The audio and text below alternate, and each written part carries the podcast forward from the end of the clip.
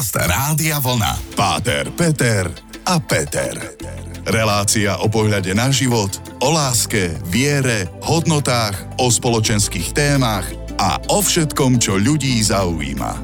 Útorok tak krásny deň a neviem, či som niekedy v živote hovoril, že ja som vždy miloval stredu, lebo vtedy som sa aj narodil, aj maturoval, aj e, príjmačky na výšku, aj štátnice robil. A aj napriek tomu teraz posledný rok milujem útorok, lebo sa stretávam e, v priestoroch Rádia Vlna s Pátrom Petrom, takže Peťko, ahoj, rád ťa vidím. Ahoj. Dobrý Ako večer. Ako sa máš? Mám sa opäť skvelé a dnešný deň je vynikajúci, lebo... Aj výnimočný. Výnimočný, lebo je sviatok, čiže nemusíme pracovať. No a práve o tomto sviatku by sme dnes teda mohli, milí naši poslucháči, budeme sa baviť o slávnosti na nebo vzatia Panny Márie, čo pre nás, poloneveriacich alebo neveriacich, je také, že áno, vieme, sme vďační, máme voľný deň, ale pre ľudí veriacich a pre kresťanov je to jeden z prikázaných sviatkov, ktorý je veľmi krásny a práve o ňom by som sa dnes s tebou chcel baviť. Iba ťa doplním, že paradoxne na Slovensku tento deň voľný nie je, lebo my máme vlastne 15. septembra pánu Máriu 7 mm. bolestnú, ktorý bol ustanovený vlastne pre nás, ale prakticky celá Európa celá Európa má tento deň voľno, naozaj veľký sviatok, ani kamiony nejazdia. No veď práve preto som na ten pocit, a to je tým, že je leto, vieš, všetci sme v takom letnom móde, tak to vnímam, že je menej aut na cestách. Áno, áno, áno.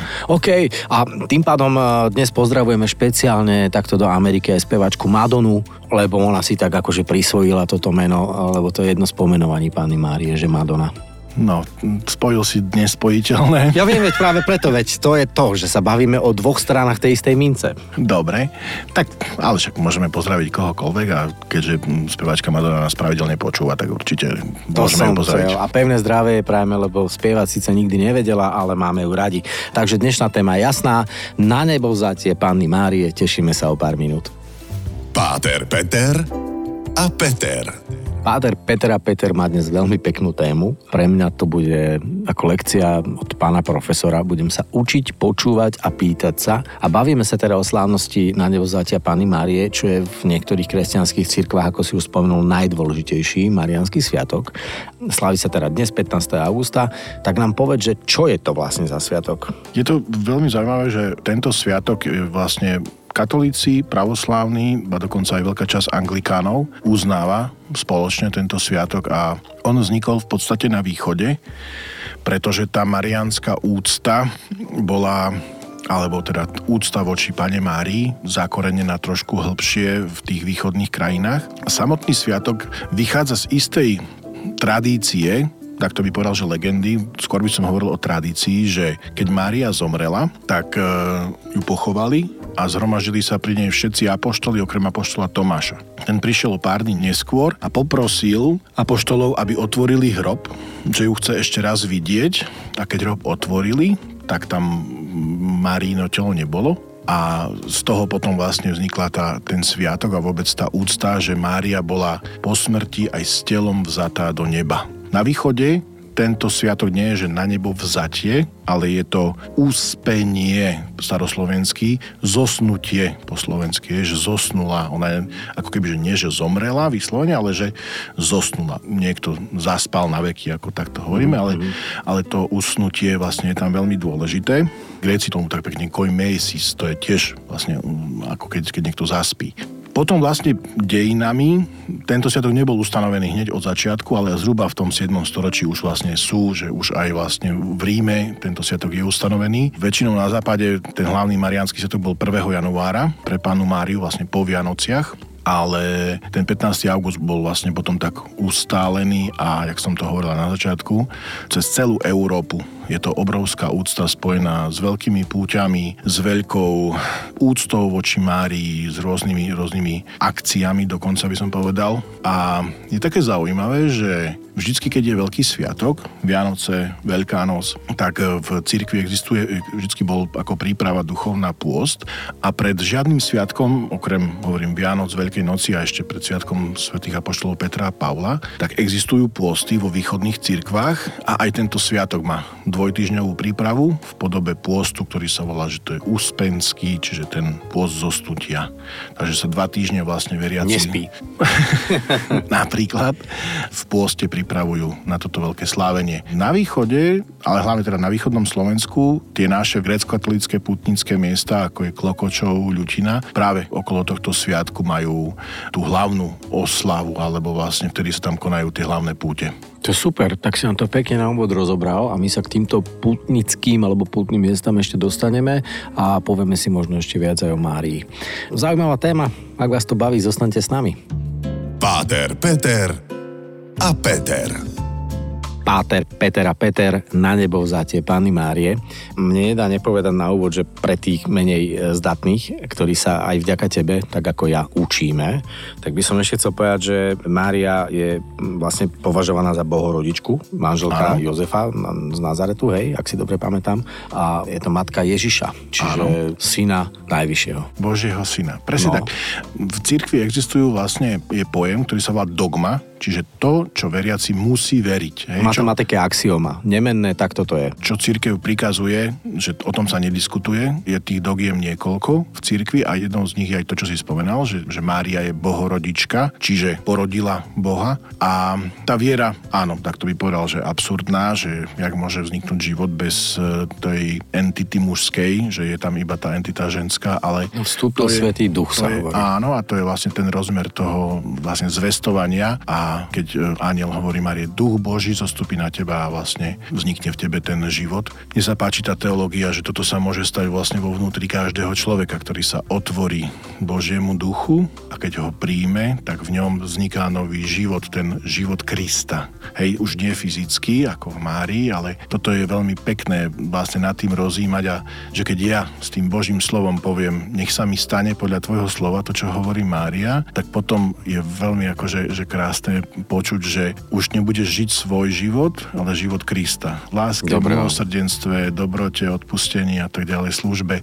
Toľko ešte som chcel k tomu. Že to je proste dogma. A, tá, a, a táto áno, dogma A táto dogma, a v cirkvi je aj dogma o na nebo vzatí Pany Márie uh-huh. od roku 1950, kedy vlastne pápež Pius XII, uh-huh. schválil a vlastne potvrdil túto dogmu, že toto sa verí v cirkvi. A je to pre mňa také osobitné, lebo vlastne na základe textov východných e, otcov, mnoho grecko-katolických biskupov tam bolo prítomných, pretože vlastne toto u nás už bolo dávno schválené a rímskokatolíci tie texty prebrali, ale to nehovorím zlom alebo z výsledkom, ale poukázať na to, že ako je tá církev východná a západná prepojená, že nebol problém vlastne zobrať tie texty východné. A to všetko, čo sa vlastne modlí pri príležitosti tohto sviatku, tak vlastne v rímskokatolíckej cirkvi sa použilo na, na definovanie tej dogmy. Tak vieme už aj to, kto to bola Mária a v ďalšej časti by som sa chcel opýtať, akým spôsobom to slávite a všetky tie veci okolo toho. Mm-hmm.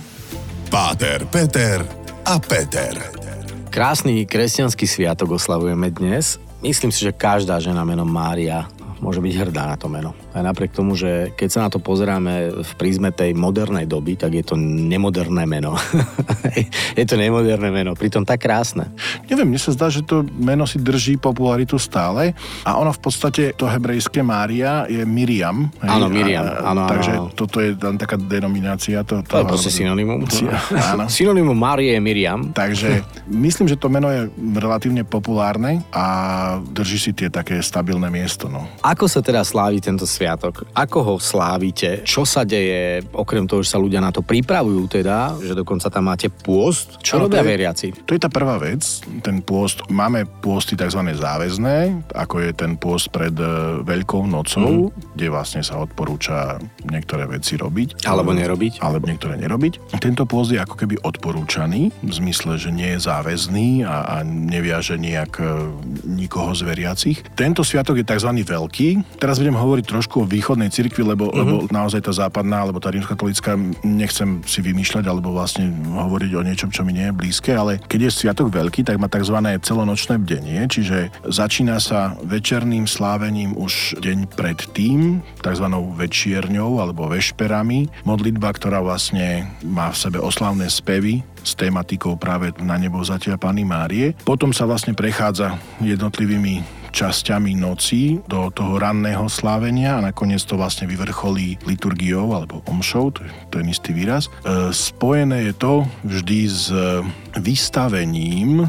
tzv pláštenice bohorodičky, čiže to je vlastne kus látky, na ktorom je nakreslená alebo napísaná, keď to je ikona, e, namaľovaná telo Panny Márie v polohe ako keby zosnula. Vystavuje sa v strede chrámu, vytvára sa akýsi taký pomyselný hrob tej Márie a vlastne v samotný sviatok alebo v nedeľu nasledujúcu, už, už to je saty, sa vlastne robí obchod okolo chrámu s touto pláštenicou. Toto isté paradoxne sa robí aj s pláštenicou Krista na Veľký piatok, kedy vlastne tá smrť Kristova, my nemáme nejaký korpus alebo kríž, ale je tam, to sa volá tá plachta, plátno, plá, plátno mm-hmm. na ktorej je to telo Kristova. Toto isté sa robí vlastne aj v tento deň s tou plachtou alebo pláštenicou Bohorodičky. A ľudia teda čo? Prídu, chodia, kláňajú sa, modlia sa, Väčšinou dávajú dary. Najdôležitejší asi je ten moment tej liturgie na deň. Keď je to na nejakom putnickom mieste, tak potom sa to posúva buď trošku dopredu, alebo trošku dozadu cez víkend, čiže je to sobota, nedeľa. Mm-hmm.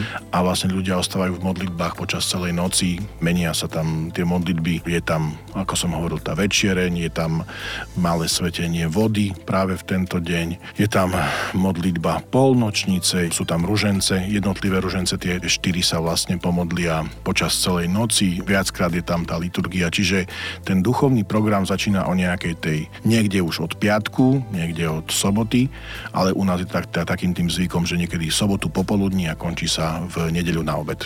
Spomínal si putnické miesta, tak to by sme ešte mohli tak povedať, že ktoré sú tie naj väčšie na Slovensku? Pre grécko-katolíkov tie najväčšie je to v okrese Michalovce pri, pri Zemplínskej šírave obec Klokočov, ktorá je aj spojená s takým e, zázrakom, kde vlastne keď vojska prepadli ten chrám, kalvínske vojska pred 350 rokmi vlastne prebodli ikonu a ona začala slziť. A potom vlastne druhé putnické miesto, Ľutina, kde tiež dlhodobá tradícia púti spojené so zjavením svätého Mikuláša a posledné miesto Litmanova, miesto údajných moderných zjavení Pany Márie.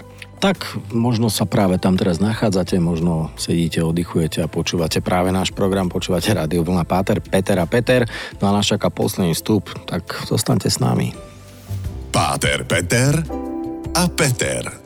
Celú dnešnú tému sme venovali Panne Márii, alebo Madone, alebo Miriame, alebo teda v prvom rade Bohorodičke, Matke Ježiša Krista.